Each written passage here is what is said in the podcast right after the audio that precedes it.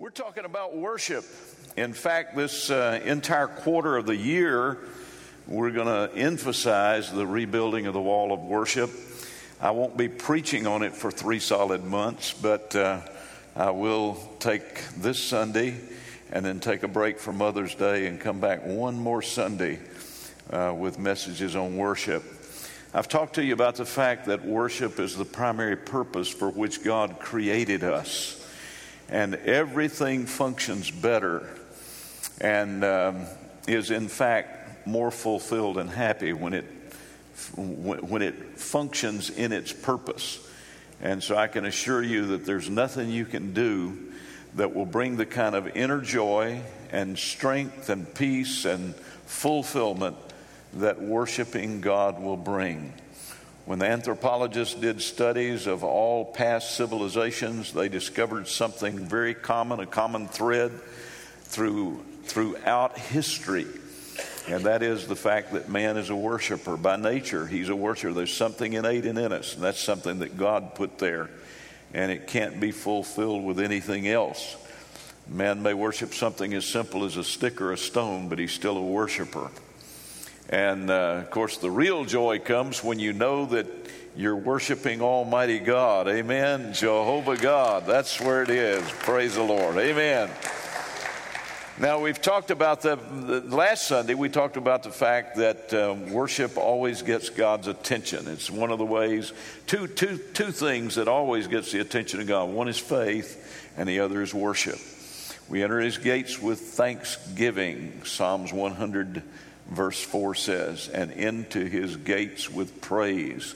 It gets you, it ushers you right into the presence of God. Today, I want to share with you a third lesson. I'll give you a principle at the end of this message, but I'm going to sort of set the stage by taking you to an incident that occurred in the life and the ministry of Jesus, and it's found in St. John's Gospel, chapter 4. And I'm going to read a lot of scripture, so if you want to follow along or watch on the screens, whatever is most comfortable for you.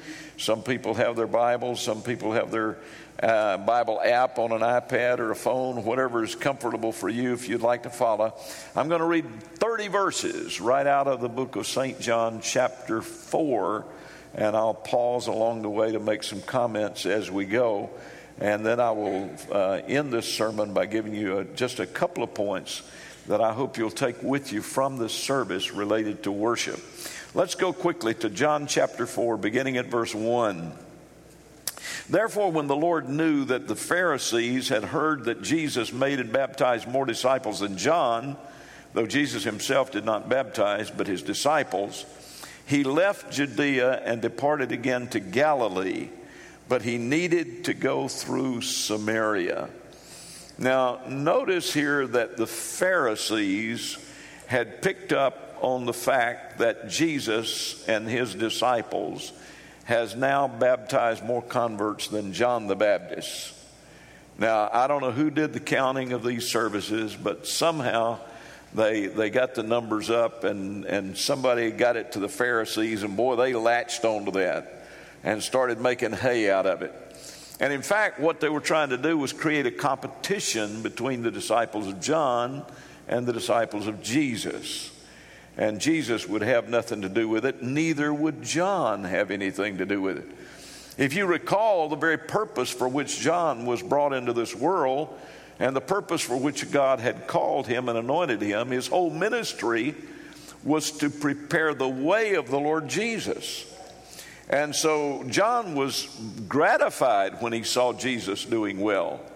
In fact, you remember John said that, speaking of Jesus, he said, He must increase, I must decrease. And so I'm sure when John heard that the disciples of Christ now baptizing more converts than him, he said, Wow, praise the Lord. That's what I came for. He was excited about that. But the Pharisees tried to do the religious thing. How many of you know that religion uh, can, can create a lot of problems sometimes? What we need to do is keep our eyes on the Lord and not just on religious ideas. Religion will create all kind of false concepts and ideas and theology and doctrine and, and uh, and all kinds of stuff. I mean, if you want to get under bondage, get under bondage of religion. That's that's a that'll bring you under bondage. But Jesus said, "No, here's what I'm going to do." He left Judea and turned northward, he and his disciples, and headed towards Galilee, where he would spend quite a bit of time. In fact, the majority of his ministry up there in the Galilean area, and a lot of what you read in the four Gospels come out of his ministry time up there. And that took care of uh, any of this competition thing that they were trying to create between the disciples. But notice that, that John said that he must needs go through Samaria. Now that's very interesting because Jesus going northward to Galilee could have gotten there quicker if he had not gone through Samaria. Samaria was, was, was a little bit off the, the, the, the path to get to Galilee, um, but there was a reason why he went through there. Let's continue to read. So he came to a city of Samaria, which is called Sychar, near a plot of ground that Jacob gave to his son Joseph. Now, let me give you a little history here. You, you read about the Samaritans quite a few times in the scripture. How many of you remember the story? There's a whole parable about the Good Samaritan. Anybody remember that in the Bible? The Good Samaritan? Powerful parable that Jesus gave us. A great, great story. And so you, you hear about the Samaritans every once in a while. Well, let, let me give you a little history of them. The Samaritans were the descendants of those who had been deported in the fall of the northern kingdom into the Babylonian captivity in 722 BC. You can read about that back in 2 Kings chapter 17. Now, I'm not going to uh, take a lot of time there, and I'm not going to read any of those scriptures of that historical background. I'm just going to tell you that you remember after the death of Solomon, the, Israel was divided into two kingdoms. There was the northern kingdom and the southern kingdom.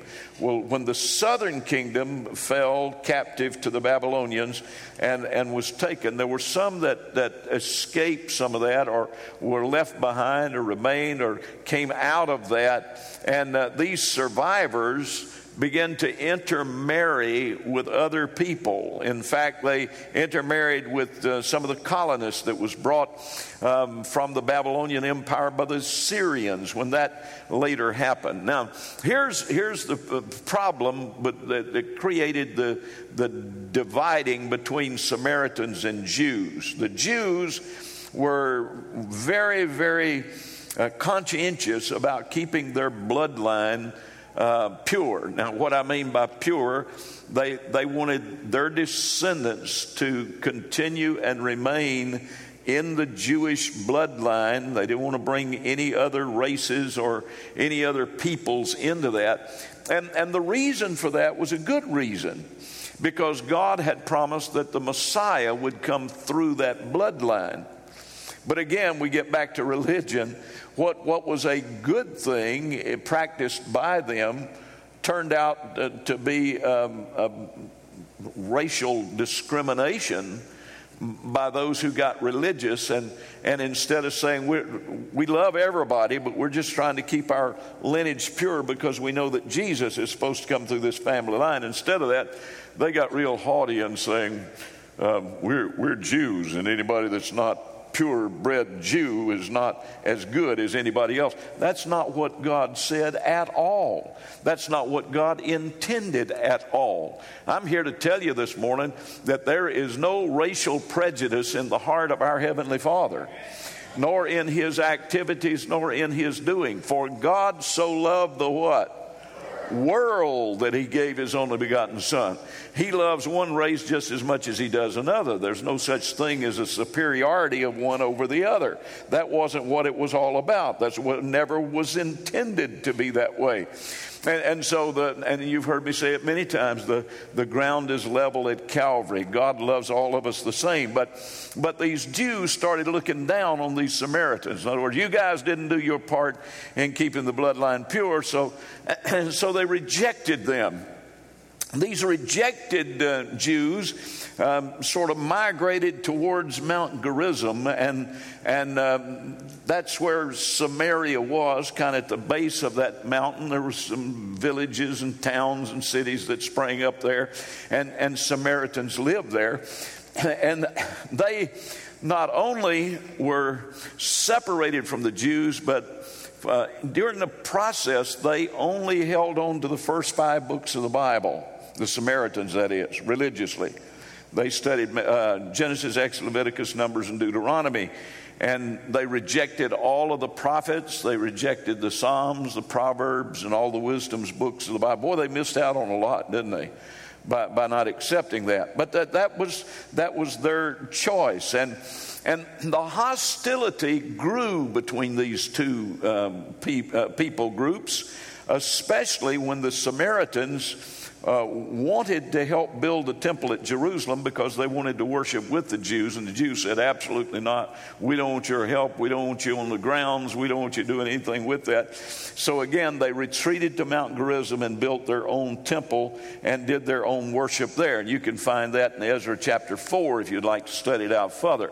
But, but let me continue reading here at verse 6. Now, Jacob's well was there Jesus, therefore, being wearied from his journey, sat thus by the well. It was about the sixth hour. That was around 12 noon. Now, let me say this about wells in those days. It wasn't just a place that you came and got water.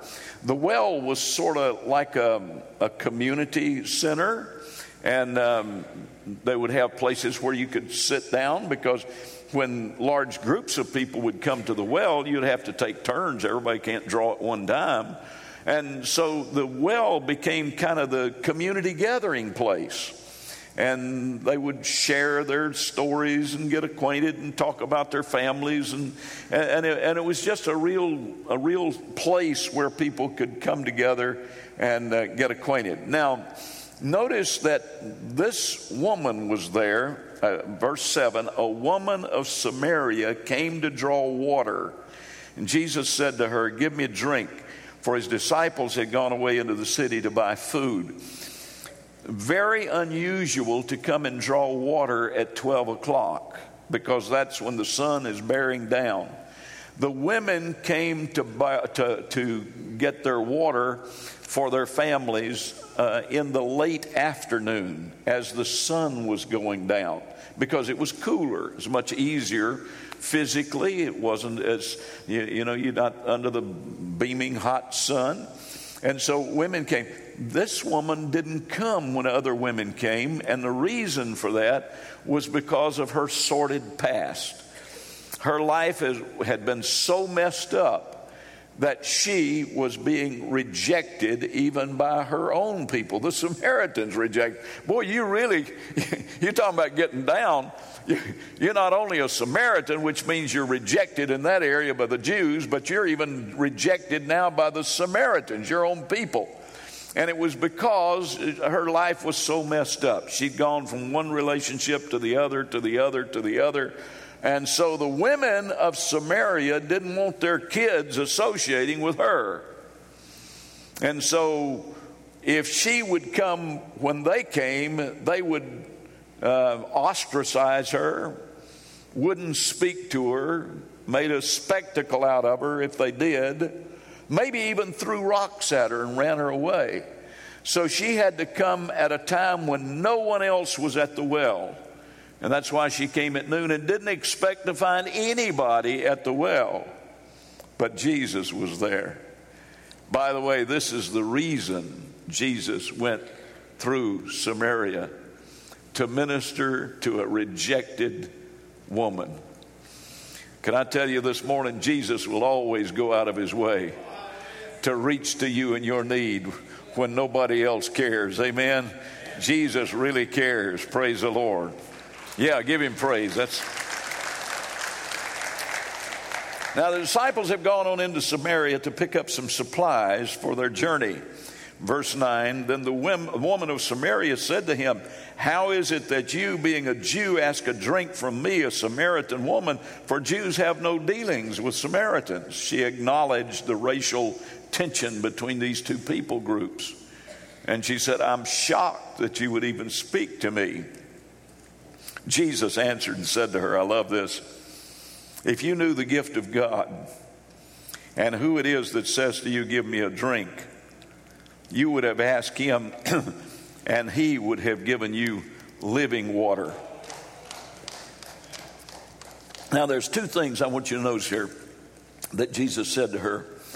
He, he said, first of all, if you just knew the gift of God, can, can, I, can I just break in here and just preach a little about a 30, 40 second, little, little bitty short sermon here? This, if you just knew the gift of God. I don't know what you're going through this morning. Don't know what your situation is. Don't know. You may, you may be at the toughest time of your life. You may be the most rejected person in your family, in your neighborhood. And you, you may feel like the whole world is against you today. But if you just knew the gift of God, when he's talking about the gift of God, he's talking about the grace of God. If you just, Jesus said, if you just knew, if you just knew the gift of God, if, and I want to say to you this morning, everybody on the sound, if you just knew the gift of God, if you just knew how much He loves you today and how much He's reaching out to you, if you just knew. And the second thing he said to her, if you just knew who was talking to you. she had no idea at that point who was talking to her. Listen, folks, she has just run in. This is better than winning the lottery. She has just come face to face with the Son of God. And she doesn't know it yet. She's going to find it out just a little bit. Just, just hang on, lady. You're going, you're going to discover. Jesus said, if you just knew, you'd have asked of me. and I'd have, I'd have give you some living water. Water that make you where you never thirst again. Verse 11, the woman said to him, Sir, you have nothing to draw with, and the well is deep. By the way, that well was over 100 feet deep. Took a long rope to get to the water there. Where then do you get that living water? Are you greater than our father Jacob, who gave us this well and drank from it himself, as well as his sons and his livestock? I want you to observe the, the proud connection she made with Jacob. You know, she already knew that Jesus was a Jew, she recognized that. And she said, I may be a Samaritan, and there may be racial conflict here, but I want you to know right now we, we, we may not have Jerusalem, we may not have the temple in Jerusalem, but we can, we can trace our lineage back just like you can. And we can go, in fact, Jacob, Jacob, she's very proud of it, connected with Jacob. She said, Jacob dug this well. And Jacob gave it to his son Joseph and his descendants. I'm one of those descendants. This, is our well right here at the, at the base of Gerizim here. This, this, is our, we, we got some pedigree too. You know, we can brag about our relatives too. You, you ever get around a family and talk, get talking about, yeah, yeah, I want to tell you something. If you trace your lineage back far enough, you'll discover some good things and also some bad things. I've told you before, I told my dad when I got married, I said, Dad, I'm the last of the Bowen line on, on the male side. All your brothers got girls, and, uh, and so it's up to me to carry on the family line. I'm praying that God will give me some boys. I want to get this family going. I want seven boys. And uh, my dad set me down. He said, Son, uh, this Bowen name ain't all that great.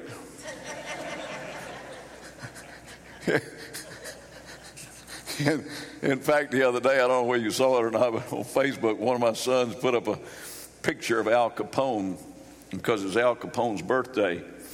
And he also put up a picture of my dad because my dad was in the Atlanta penitentiary when they brought Al Capone into Atlanta.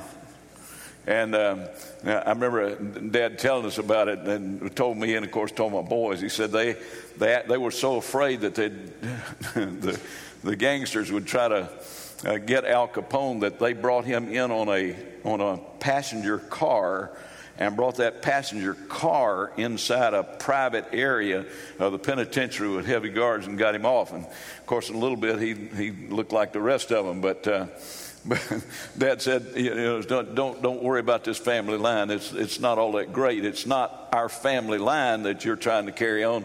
It's His line. God, gave, God gives you kids to carry on His name, not your name. And uh, that really impacted me because girls can carry on His name too. Amen? So just praise the Lord. You girls are not second class whatsoever. It's not, it's Jesus' name that we're trying to get, get going in the earth. Amen. But this woman said, Are you greater than Jacob? Well, little did she know that the man talking to her was greater than Jacob. She's about to find out. Verse 13 Jesus answered and said to her, Whoever drinks of this water will thirst again, but whoever drinks of the water that I shall give him will never thirst. But the water that I shall give him will become in him a fountain of water springing up into everlasting life. And the woman said to him, Sir, give me this water that I may not thirst, nor come here to draw. And Jesus said, Woman, go call your husband and come here. Now, Jesus, with the precision of a of a, of a surgeon with a scalpel begins to, to get right down to the dividing of the soul and the spirit. Jesus, as he so often did, takes the natural to illustrate the spiritual. And so he's moving now from natural. She understood natural water. She had a bucket. She was fixing to draw out of that 100 foot deep well. But Jesus said, I'm really talking to you about spiritual life. I'm talking to you about living water. And, uh, and then, like I said, he begins to die. Because here, here's the point that I want to make to you. When Jesus talked about the gift of God, he's talking about the grace of God. That's free. You understand that? It's the free gift of God. But to be received, it must be received with a repentant, honest, truthful heart. You understand that? You, you, it is a free gift, but you have to receive it. We can't just force it on you. Oh my goodness, if we could just force things on people, I'd just I'd just stand up here this morning and, and, and I'd, I'd make every one of you saved and filled with the Holy Spirit. We'd, we'd leave out of here today 100%, everybody be saved, filled with the Spirit. But, but we can't do that. You have to receive that gift. And to receive that gift, you've got to be honest and you've got to be repentant. And so Jesus very carefully brings to her a question that's going to require an answer. He says, Go call your husband. And the woman answered and said, I have no husband. And Jesus said to her, You have well said, I have no husband. For you've had five husbands, and the one whom you now have is not your husband, in that you spoke truly. She told the truth. You see now why the women didn't want to associate with her? This woman had been through five marriages and still could not find what she was looking for in life. And finally, she just gave up on marriage and just started living with some guy. The woman said to him, Sir, I perceive that you're a prophet. Now, that shouldn't shock you at all.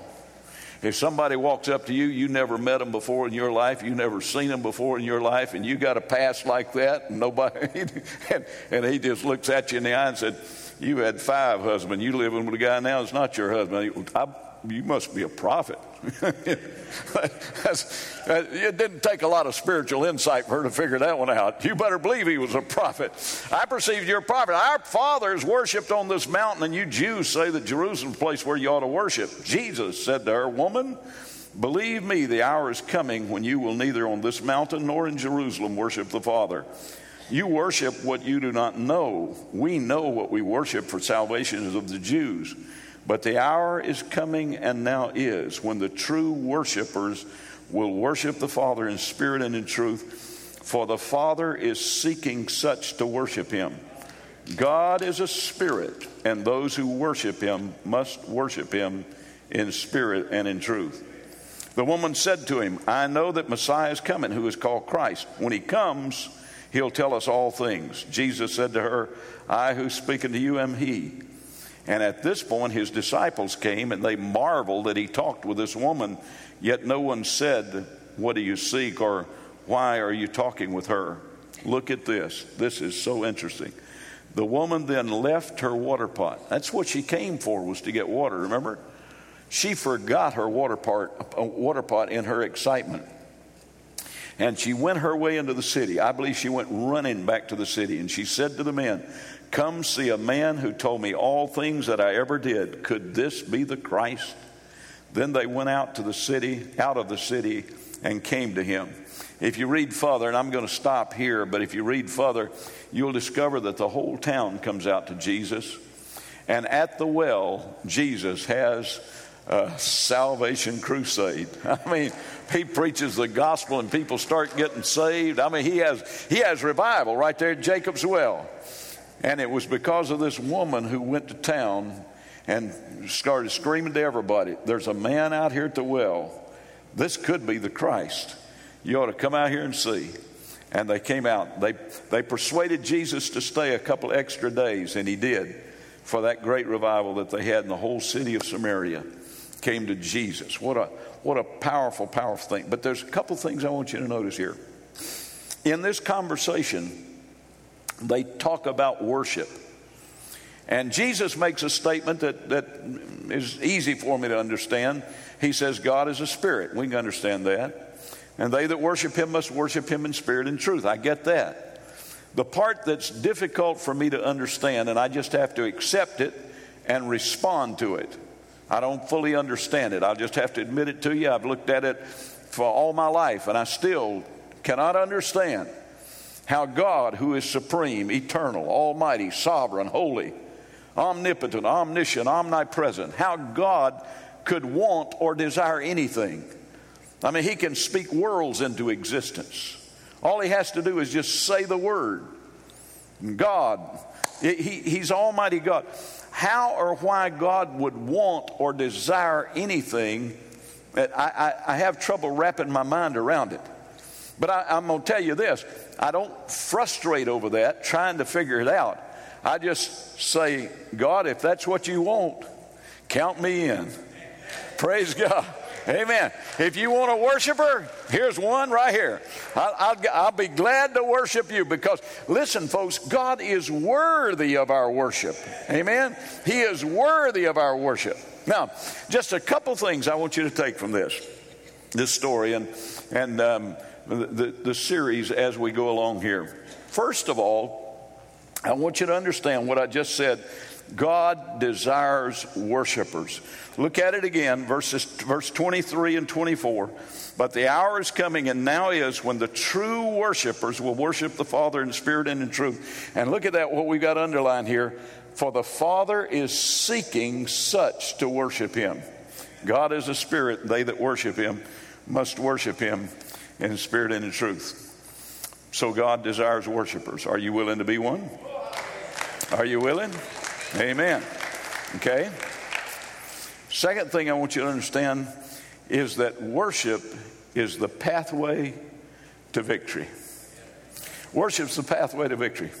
Let, let, me tell you. Let me tell you a couple little incidents out of our own life. Um, I, I got a hold of this whole concept of praise and worship way back in the '80s, and those of you that have been with us since Crawford Avenue days, you perhaps remember when I, I, preached a long series on nothing but worship and nothing but praise, just over and over and over.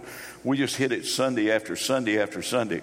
Well, when I when I got into that and really got to preaching it, and the church started buying into it, we became a more worshiping church. things started going from bad to worse in our personal lives. I mean, it, seemed like everything was happening. Have you ever been through a little period of time when it just looked like whatever could happen would happen if you, if you had to, and, and it was bad things? And uh, I had teenage boys.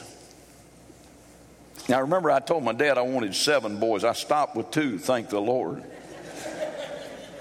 because I realized that God had not equipped me to deal with seven boys. I had my I had my hands full with two. They were they were all boys. I mean, they were hyperactive before they in, invented the term.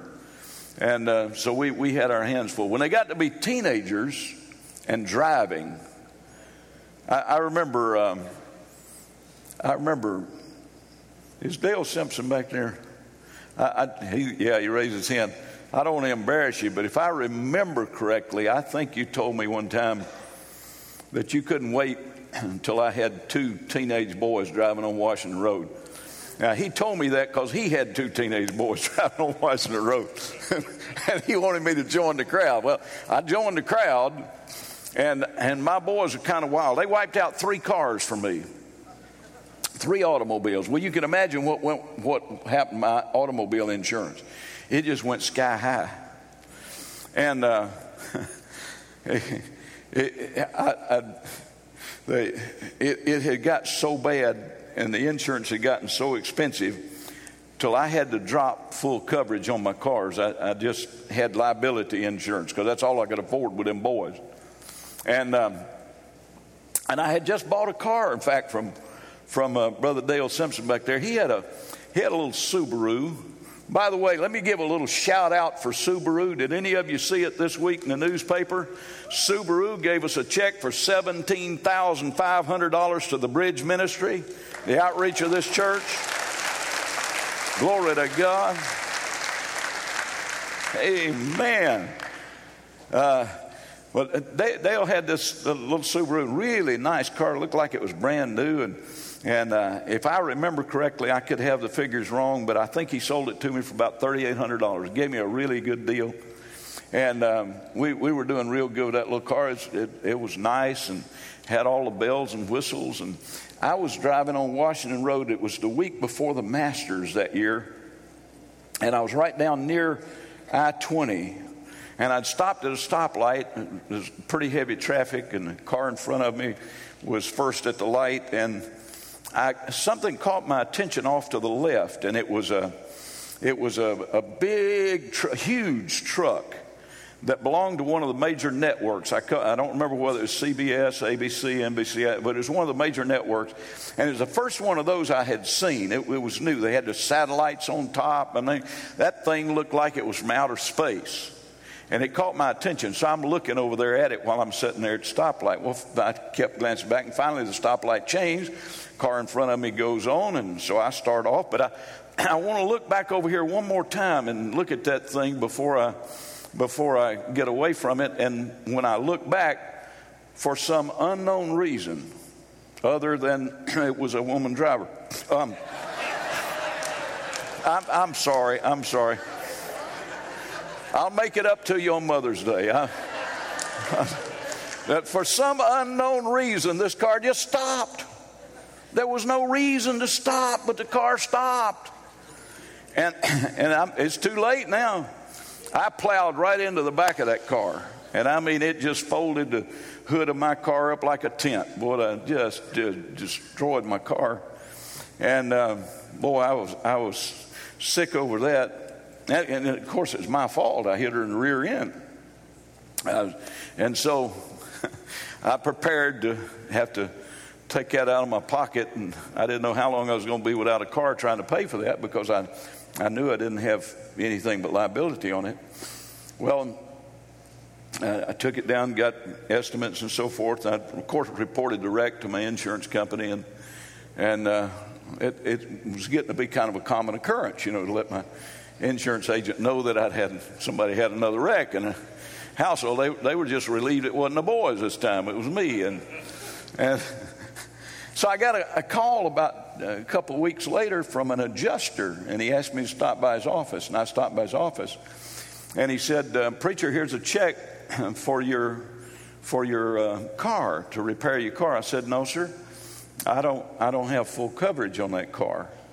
And he said, uh, "I understand that." He said, "I checked with your agent, and your agent told me when you drop full coverage and."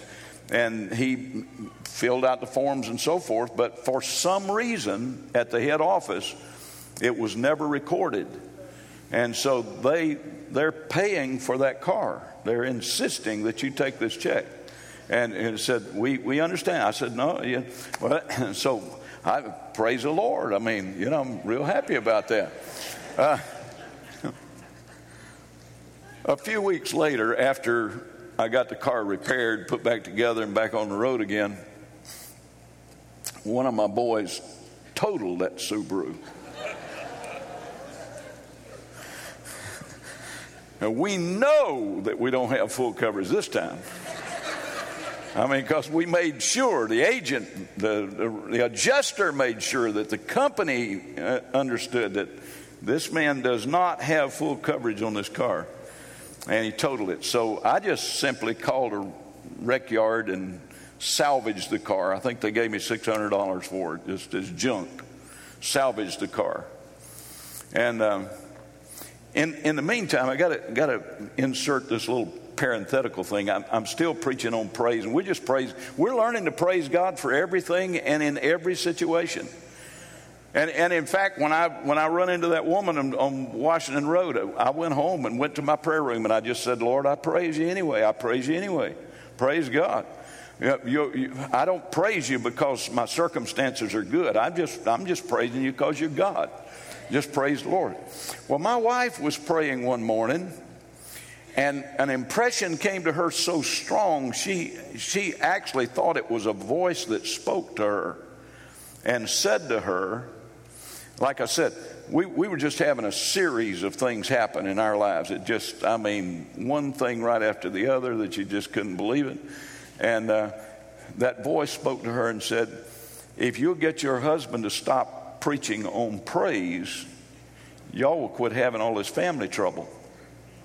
My wife jumped up. It was so strong. She jumped up from her prayer and came looking for me to tell me that if I just quit preaching on praise, that things would start going better in our family. But before she got to me, she realized it dawned on her. Said, "Wait a minute, that couldn't have been the voice of God. That doesn't line up with the Scripture. That's not right." And so she rebuked that. She said, "Get behind me, Satan. We're going to praise God anyway." And now we've now we got the car totaled, and we all know. My agent knows, the adjuster knows, the company knows that I don't have full coverage. But we, we did the same thing. Faye and I went in our prayer room and we just said, Lord, we praise you. We praise you. The car's wiped out. We praise you if we don't ever have another car. We praise you if we have to walk. We praise you, Lord, if I have to ride a bicycle. Whatever I have to do, Lord. It, it, my life, your praise, the praise that you deserve is not based on whether I got a nice car or don't have a car at all. It's based on the fact that you're God and you're worthy of my praise. And we're just going to praise you, Lord. We just praise the Lord. We just praise the Lord. Three weeks later, I got a call from this same adjuster. And he said, Would you stop by my office? And I said, Sure. And I went by his office and he handed me a check for $4,000. And I said, What's that for? He said, That's to, for, to replace your Subaru. And I said, Sir, I can't take that check. He said, Why? I said, Because I didn't have full coverage on that car, I only had liability. He said, Preacher, I know that. Your agent knows that. The company knows that. I've talked to him about it. But said, I made sure after that last wreck, the one you had, that they understood at the home office that you don't have coverage, but said it was a clerical error. Whoever typed it in on your, on your policy made a clerical error, and the company has it recorded that you have full coverage. And I said, Will you tell the company I didn't? And if I need to sign, I'll sign a statement that says I didn't. I'm not going to cheat this company. That's not, it, this, this is my responsibility. He said, Preacher, I told him you'd say that. But he said, They said, if we get audited and it shows that we had you down for full coverage on the date that that wreck occurred and we didn't pay you, we're in trouble and it ain't worth it to us to get in financial trouble. You take this check and you replace that car with it. It's yours.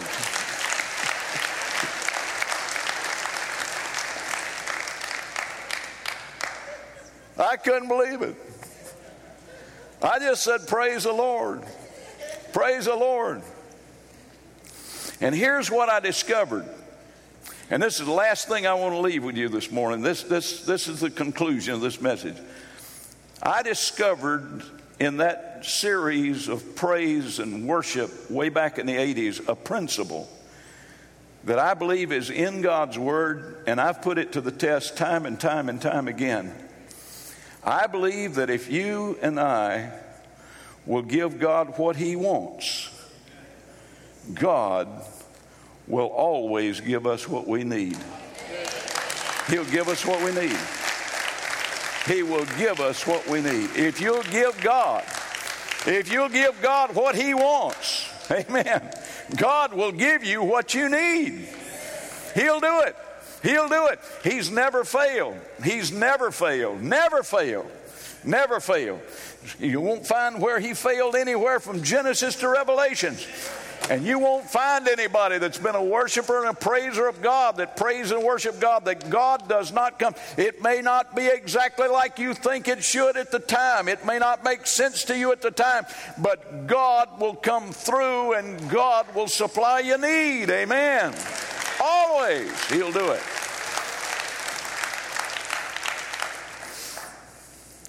In the first service this morning, Sandra Coleman was here. She was here last Sunday.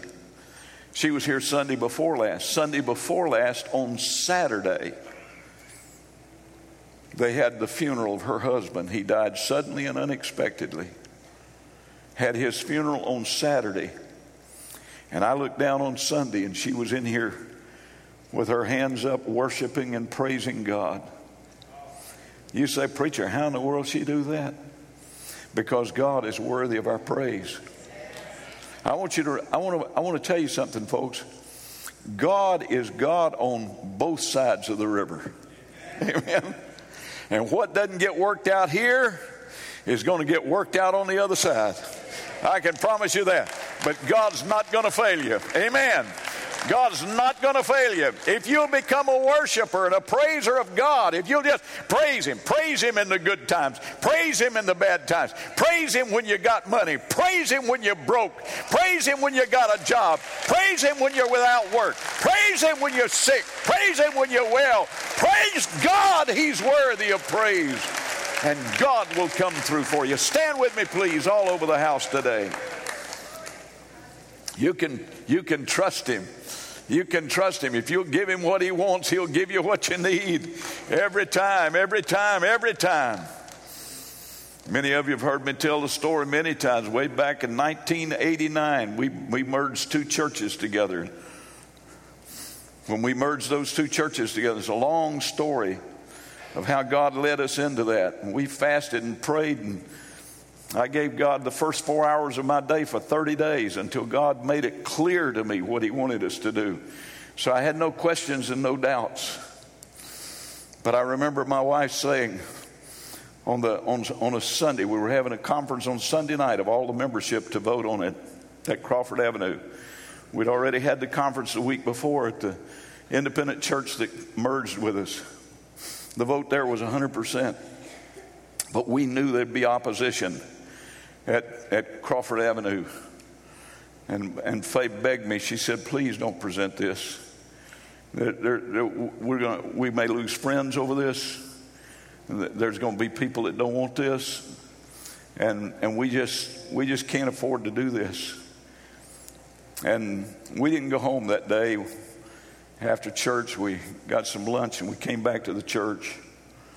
And Faye and I spent the afternoon just talking back and forth. And we started recounting the blessings of God in our lives. She'd tell one, and I would tell one, and we, we went back and forth just talking about the blessings of God in our lives and how many times God had come through when we didn't know which way to go, we didn't know what to do, we didn't know if there was a possible way to survive. God came through for us. And after a few hours of just recounting the blessings of God, they said, Go ahead and present it.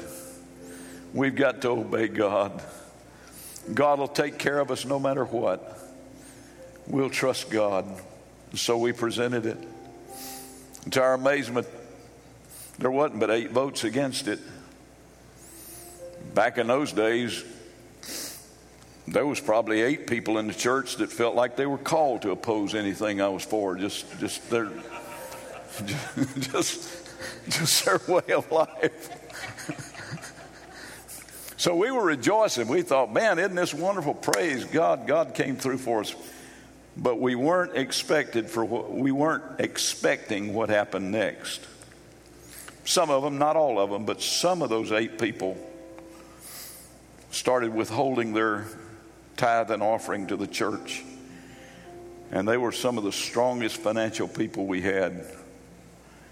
And after we voted to merge those two churches together, which became New Hope that you're in today, the first month after that, we were $8,000 in the red. The second month, we were $16,000 in the red. The third month, we were $24,000 in the red. And I was crying out to God. I said, God, I know, I know that you led us to do this. I know that this was your will. I don't understand this. And I don't know what to do. And I said, Lord, the overseer will come down here and move me before long. He's not going to let me sit here and bankrupt this church. And we're, we're coughing up red ink every month. And we're getting close to the bottom. And I, like I said, I was preaching a series on praise at the time. And I, I, remember it just like it was yesterday. I was, I was getting ready for, to go to the office on a Monday morning. We'd had a combined service on Sunday night. And somebody had said, Boy, these preachers have got themselves in a mess they can't praise their way out of now. And I could hear that guy saying that in my mind. And I'm looking in the mirror, shaving, I'm crying, I'm saying, God, I don't know what to do. I don't know what to do. I don't know what to do. And I heard that, that statement. These preachers have got themselves in a mess they can't praise their way out of. And the Holy Spirit said, Why don't you try and see if you can praise your way out of it? And I mean, it was just like lights came on. I mean, just boom, boom. Ideas just started flashing in my mind. And so I announced to the church the following Sunday that at the end of the month, we were going to have a weekend praise celebration. And so we did. We gathered both congregations at our Wheeler Road location, just a mile from here. We gathered there at six o'clock on Friday evening, and we praised God all night long. We didn't ask God for anything. No prayer requests, no, no petitions, no, we just praised God. Every hour, one of the staff people would go to the pulpit and read some scripture and direct our praise for the next hour where we needed to praise the Lord for. We praised God all night long. All night long. Any of you been in an all night prayer meeting? Your experience like mine, you know that in the wee hours of the morning, about four or five o'clock in the morning, it really gets tough in an all night prayer meeting. You're fighting sleep, and it's just, you know, it was right the opposite in that meeting. The more we praise God, the sweeter it got. The presence of God just filled the house. And we just pray. Four and five o'clock in the morning is just heaven on earth. And at six o'clock, both congregations went down to Crawford Avenue and we kept praising God. And we praised God from six o'clock on Saturday morning all the way to six o'clock on Saturday night and it just exploded at six o'clock. And I told the congregation several weeks earlier, I said, I, I want you to bring an offering of praise on the last Sunday of the month above your regular tithe offering. Only what God provides, whatever God provides. I'm not asking you to sacrifice, just whatever God provides. And on that Sunday morning, we received the offering. And that offering, in addition to the regular tithe and offering, was over $20,000. And those, those people that were withholding their money, they left the church, took their money with it, and our finances started going straight up. And God started pouring out His blessings. By the end of the month, we were out of the red into the black, and we've never been in the red since. Amen. Praise God. Praise God. Praise God. And I discovered something. I discovered that you can praise your way through anything. You can praise your way through anything. the darkest night you'll ever go through if you'll just praise God. Just praise God. Just praise God. Just praise God. When David's little boy died, his servants were afraid to go tell him. They, they were afraid he'd get upset and become angry, and, and, and they didn't know what to do. And finally, he sensed what was wrong. And they were shocked when he got up and washed his face. And he said, I'm going to the house of the Lord. And he went to the house of the Lord and worshiped God. And he said, You know, I can't bring him back to me, but I can go to him. Praise God. I told you God works on both sides of the river. Amen. God, God, God is a faithful God. God is a faithful God. He will not let you down. You can praise your way through. I don't know what you're dealing with this morning, but you can praise your way through it. I don't know what you're struggling with today, but you can praise your way through it. God will come through for you. If you'll give God what He wants, He just wants your worship. If you'll give Him what He wants, God will give you what you need. Amen. Give Him praise today. He's worthy. I'm going to just invite you to come to the altar for a few minutes of praise. Will you do that? Just all over the building. Just come on, come on. We're going to praise the Lord. They're going to sing for us. And I want you to praise God. If you're being rejected today, praise God. Amen. If you're going through a trial, praise God anyway. If you're sick today, come and praise God. He's the healer, He's the provider. He knows what you need. He can meet your need today if you'll just open your heart and praise and worship the Lord. Glory. Glory, glory, glory, glory.